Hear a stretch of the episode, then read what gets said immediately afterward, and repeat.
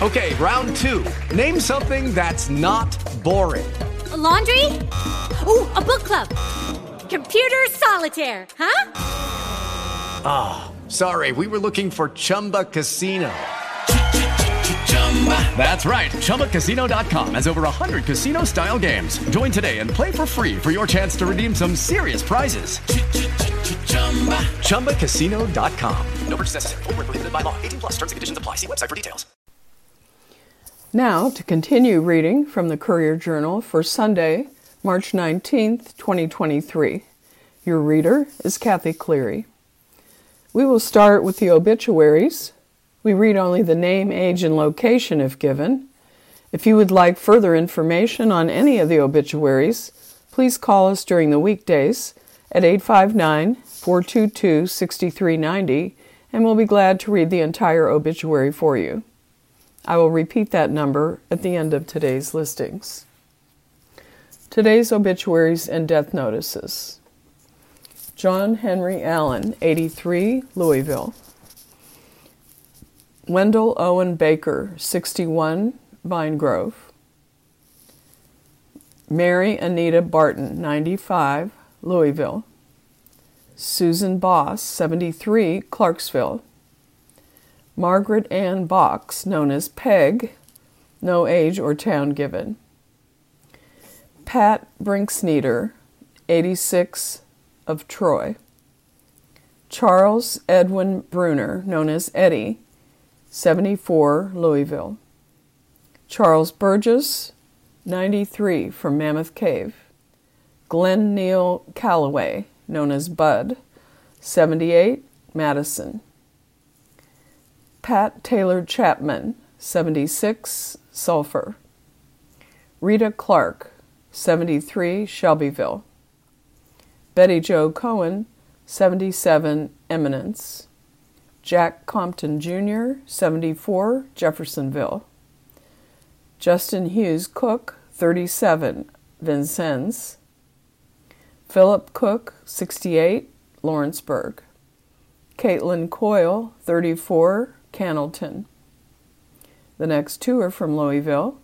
Alice Elaine Craig, 77, and Alice Marie Starcher Crane, 84 both of Louisville. Danny Cronin, 58 of Gatchel. Daniel K. Crump, 73, Louisville. James W. Kurtzinger, 62, Mount Washington.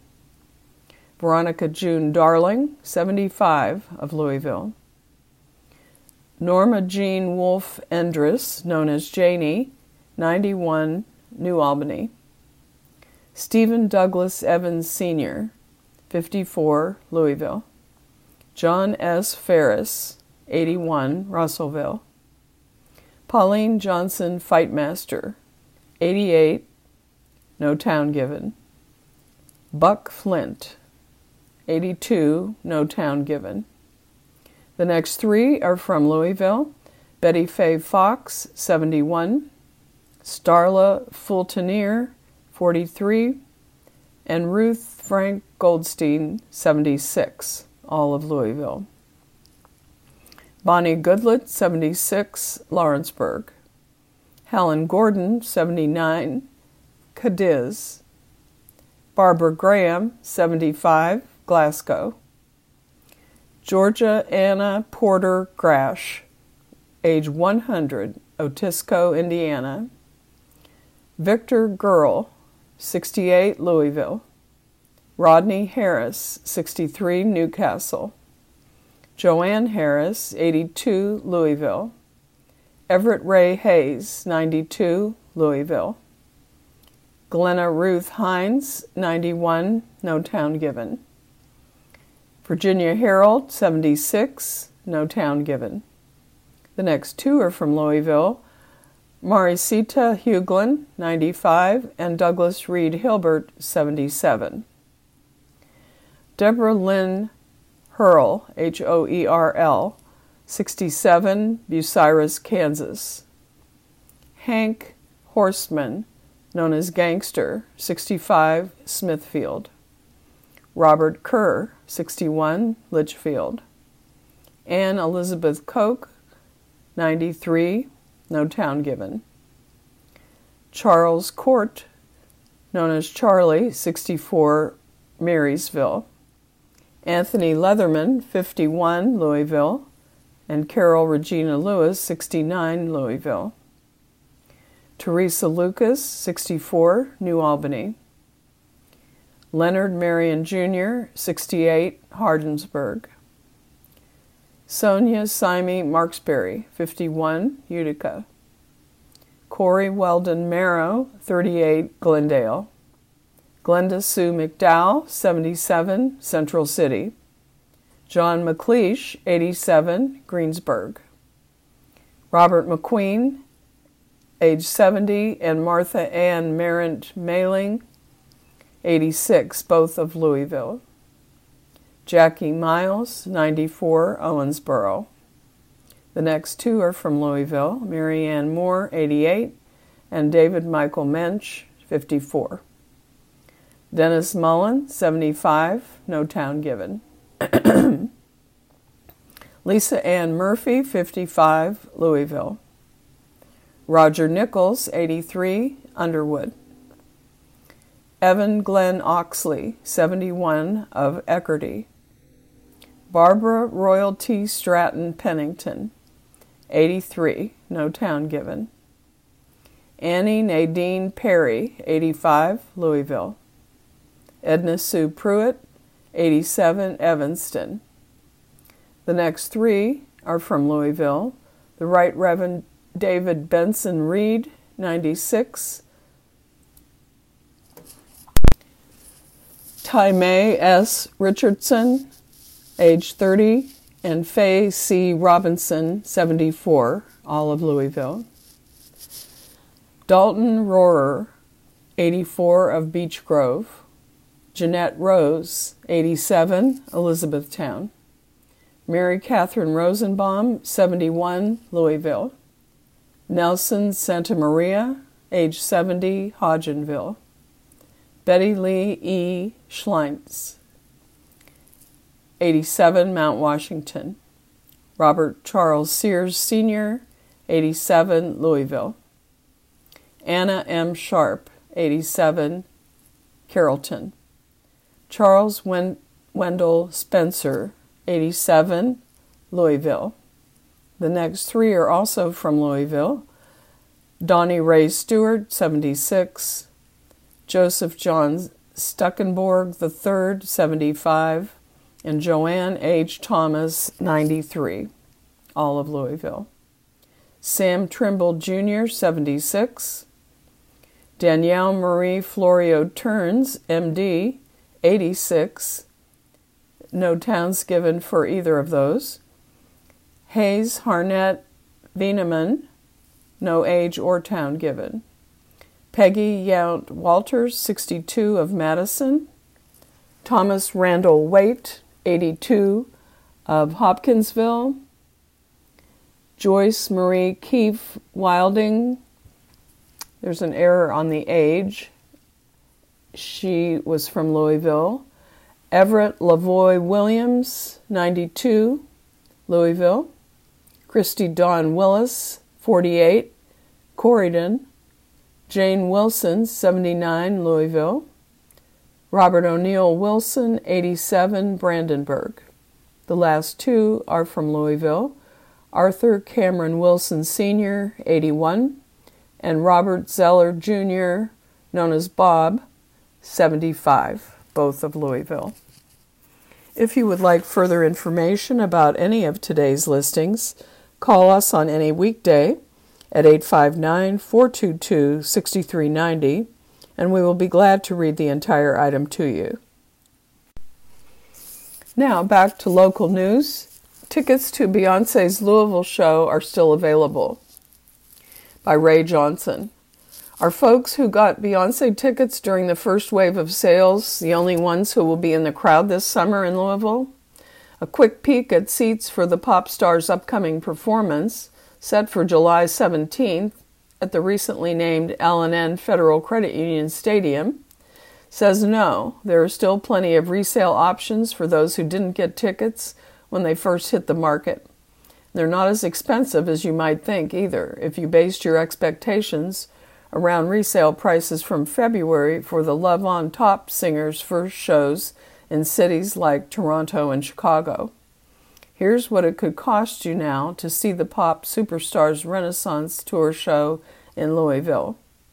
The least expensive seats on Ticketmaster as of March 16th are around $60. They'll get you a spot at some of the furthest seats from the stage in sections 306 to 312. Tickets in other upper level sections are also available for around $80. If you want a closer view, there are hundreds of tickets starting around the $100 mark and going for up to $210 on the 200 level of the stadium. Tickets on the 100 level and field are going between 150 and 500 right now, but that excludes seats closest to the stage or included in VIP packages. For those intimate and VIP experiences, guests will still pay the premium. Tickets in the Club Renaissance section that face the stage in a semicircle and have a bar nearby are nearly $900. VIP riser seats that directly face the stage will run you a little more than $1,800. And there were only 25 of them on sale as of Thursday. Tickets for VIP A and B sections, where there's standing room only, start at $2,509 but the number of tickets was limited as of Thursday morning. Some of Beyonce's first resale tickets were listed at 11,000 or $12,000 depending on the city. SeatGeek had, ticket, had tickets priced at 400, tagged as a good deal in Chicago. So why did ticket prices surge so high? Skyrocketing ticket prices for big name celebs has been the trend for a while due to an algorithm called dynamic pricing, which analyzes real time market supply and demand, similar to how airline tickets and ride shares are priced. Stars including Bruce Springsteen, Paul McCartney, and Harry Styles have all used dynamic pricing to sell tickets. And it's a big reason why some Taylor Swift tickets never made it to the public market last year. Firearms Sanctuary Bill goes to Beshear, would prohibit local enforcement of U.S. laws. This piece is by Olivia Krauth. Dateline, Frankfort. Kentucky lawmakers gave a Second Amendment sanctuary bill to Governor Andy Beshear for consideration Wednesday. House Bill 153, sponsored by Representative Josh Bray, a Republican from Mount Vernon, would prohibit local law enforcement agencies in Kentucky from enforcing federal firearm regulations. Similar measures have been found unconstitutional in other states because state laws can't override federal ones. It slowly but consistently advanced out of the House and through the Senate over the last several weeks. After debating the bill's constitutionality and potential impact on law enforcement Wednesday afternoon, the Senate voted 27 to 9 to approve the bill. Republican Senators Danny Carroll, David Givens, and Chris McDaniel joined the chamber's six Democrats in voting against the bill. Since the Senate did not change the bill from its initial state, it does not need to go back to the House for concurrence and will go straight to Beshear's desk.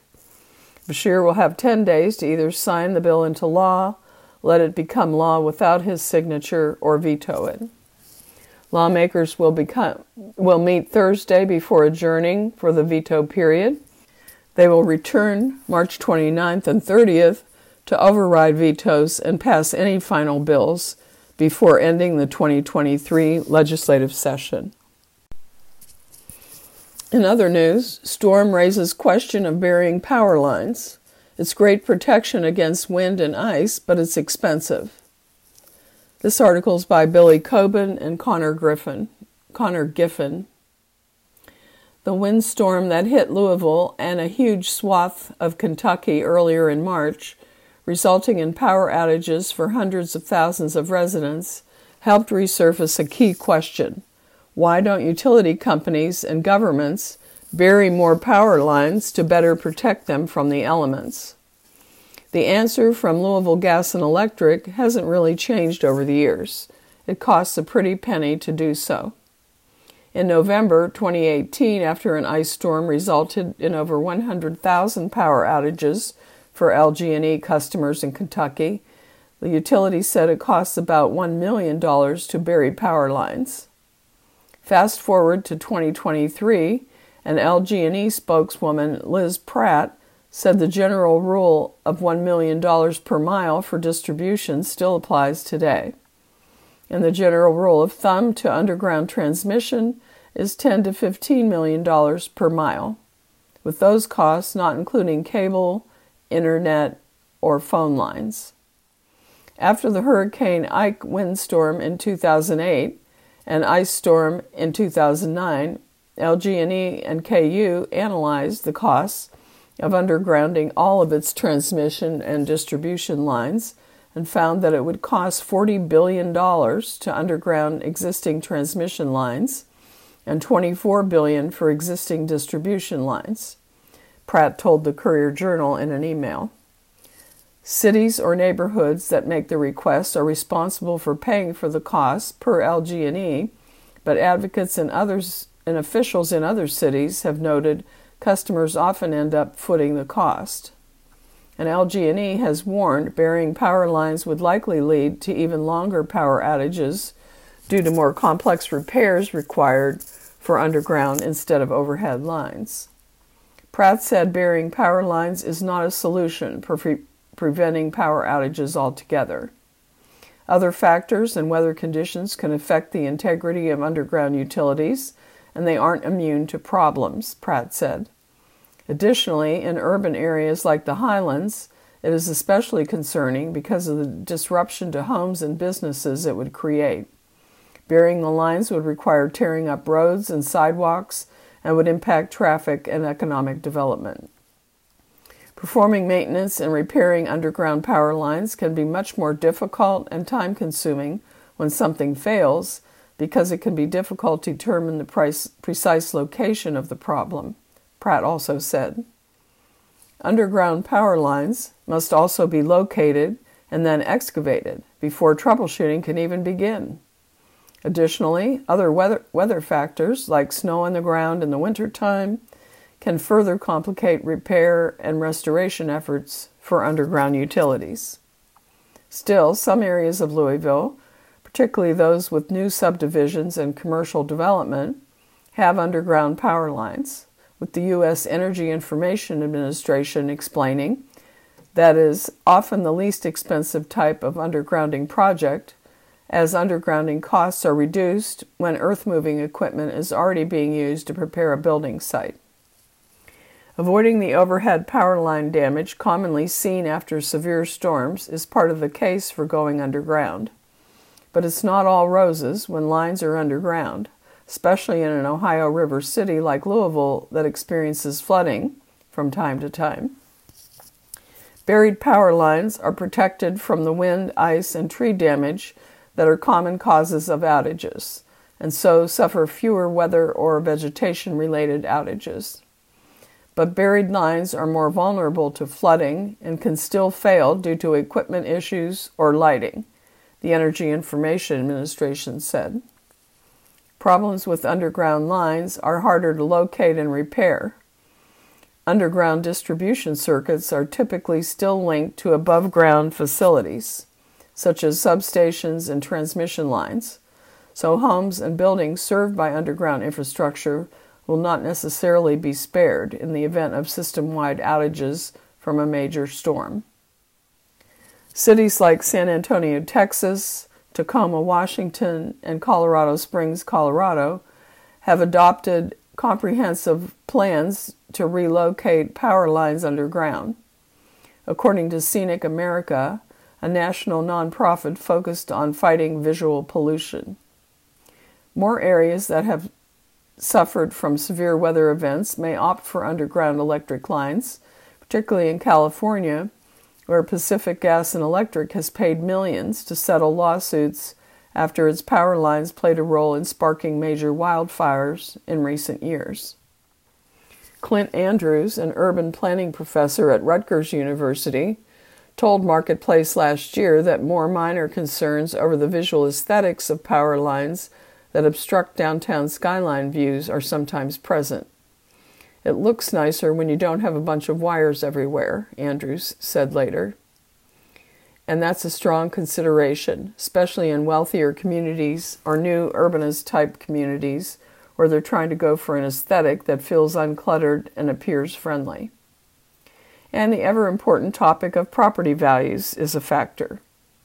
With past studies showing homes near power lines are valued less than similar homes farther from the lines. LG&E described the storm system that blew through the Ohio River Valley March 3rd as its third worst weather event in the past two decades with over 500,000 residents in the Commonwealth without power at one point. The storm beat Louisville's all time record for low pressure, according to the National Weather Service, producing winds of up to roughly 80 miles per hour that lasted for hours. Governor Andy Beshear said at least five residents from Bath, Edmonson, Logan, Fayette, and Simpson counties died in the storm, which shuttered schools and local businesses. At the worst time for outages, more than 80,000 people in Jefferson County were without power. And next, in Metro City Council news, Metro Council selects new member to fill District 8 seat. This piece is by Billy Kobin. Louisville Metro Council members voted Thursday to pick Ben Reno Weber to fill the District 8 seat that Cassie Chambers Armstrong vacated after winning election to the state Senate. The 25 sitting Metro Council members needed five rounds of voting Thursday evening to determine the winner, with Reno Weber ultimately receiving 14 votes and Joe Lloyd Triplett following with 11 votes. Metro Council interviewed 18 applicants Monday for the seat before making the appointment Thursday. Reno Weber, a Democrat, works for the University of Louisville as the deputy director of the Humana Health Equity Innovation Hub. He previously served as director of the Microsoft Future of Work initiative during Mayor Greg Fisher's administration, project director for the Greater Louisville Project, and enrolls with Mobile Serve Kentucky YMCA Youth Association, Boston Consulting Group, and World Bank Group. He also has volunteered and continues to volunteer with various local community groups and boards. I call myself a social entrepreneur because I believe entrepreneurship is a mindset, not a sector, Reno Weber wrote in his application for the seat. I believe that the issues we face are best understood by the people closest to the problems regardless of whether those people are community members, business people, nonprofit leaders, or government employees. I also believe that collaboration, innovation, and entrepreneurship should be at the heart of how we address our collective challenges. District 8 includes numerous neighborhoods and home rule cities southeast of downtown Louisville.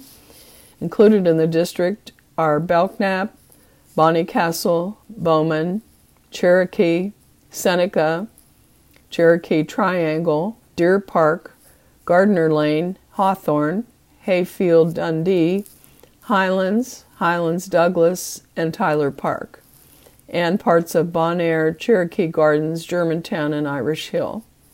It also includes the home rule cities of Kingsley, Seneca Gardens, Strathmoor Manor, and Strathmoor Village.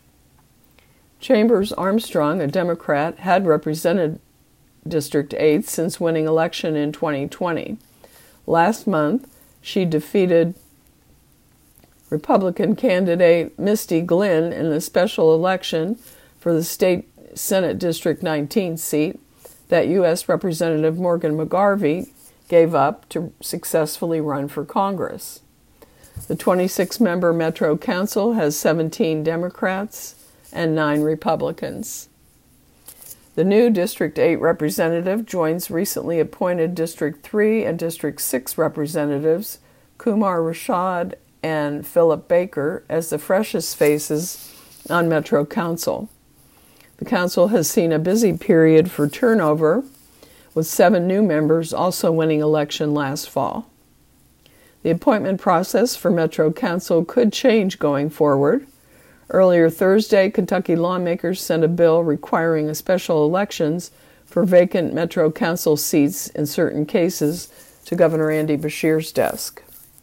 The District 8 seat will appear on November ballots as part of a special election, and all even numbered council districts are also up for election in 2024. In U.S. news, data women outnumbered as execs. Men are 83% of top officers in the S&P 5 in the S&P 100 firms. This piece is by Jessica Guynn and Jayme Fraser of USA Today. Who runs corporate America? Men do. Women are outnumbered 5 to 1 in senior leadership according to a USA Today analysis of named executive officers at the nation's 100 top publicly traded companies. These corporate leaders are the CEO, the chief financial officer, and other people who serve in a handful of top paid roles.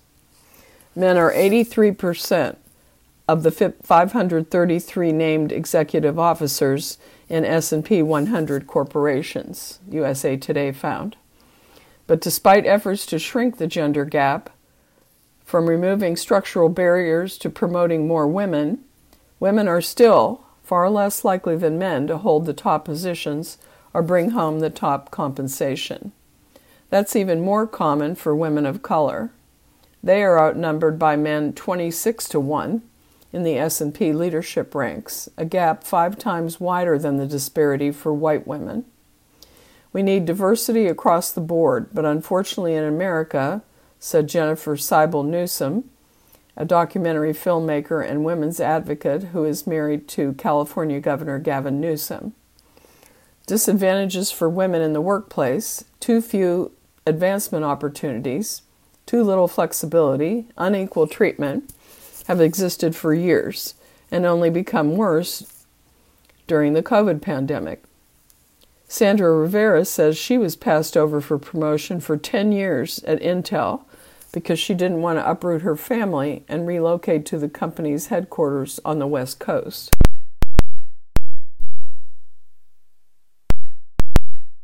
She didn't care where Rivera lived. Racial diversity after the 2020 murder of George Floyd primarily boosted the fortunes of men.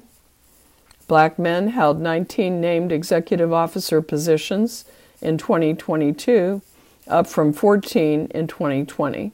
Still, they would need to hold twice as many of those jobs to match their share of the wider workforce. Hispanic men gained two top jobs, although they remain far short of parity with the broader workforce. Asian men gained no ground. In total, men of color gained seven top jobs from 2020 to 2022, out of the more than 500 named executives listed by the nation's 100 largest companies. Women of color, who are the least represented, only gained three. Transforming the demographics of power in corporate America won't be easy, says Kellie McElhaney, founding director of the Center for Equity, Gender, and Leadership at University of California, Berkeley's Haas School of Business. It's going to take people in power stepping back and relinquishing some of their power to people who have historically been shut out from those rare few golden seats, McElhaney said. This piece was edited due to time constraints. This concludes excerpts from today's Courier Journal for Sunday, March 19, 2023. Your reader has been Kathy Cleary. Thank you for listening, and please stay tuned for continued programming on Radio Eye. Hey guys, it is Ryan. I'm not sure if you know this about me, but I'm a bit of a fun fanatic when I can. I like to work, but I like fun too. It's a thing. And now the truth is out there. I can tell you about my favorite place to have fun Chumba Casino. They have hundreds of social casino style games to choose from, with new games released each week. You can play for free anytime, anywhere and each day brings a new chance to collect daily bonuses. So join me in the fun. Sign up now at ChumbaCasino.com. No purchase necessary. VGW. Void were prohibited by law. See terms and conditions. 18 plus.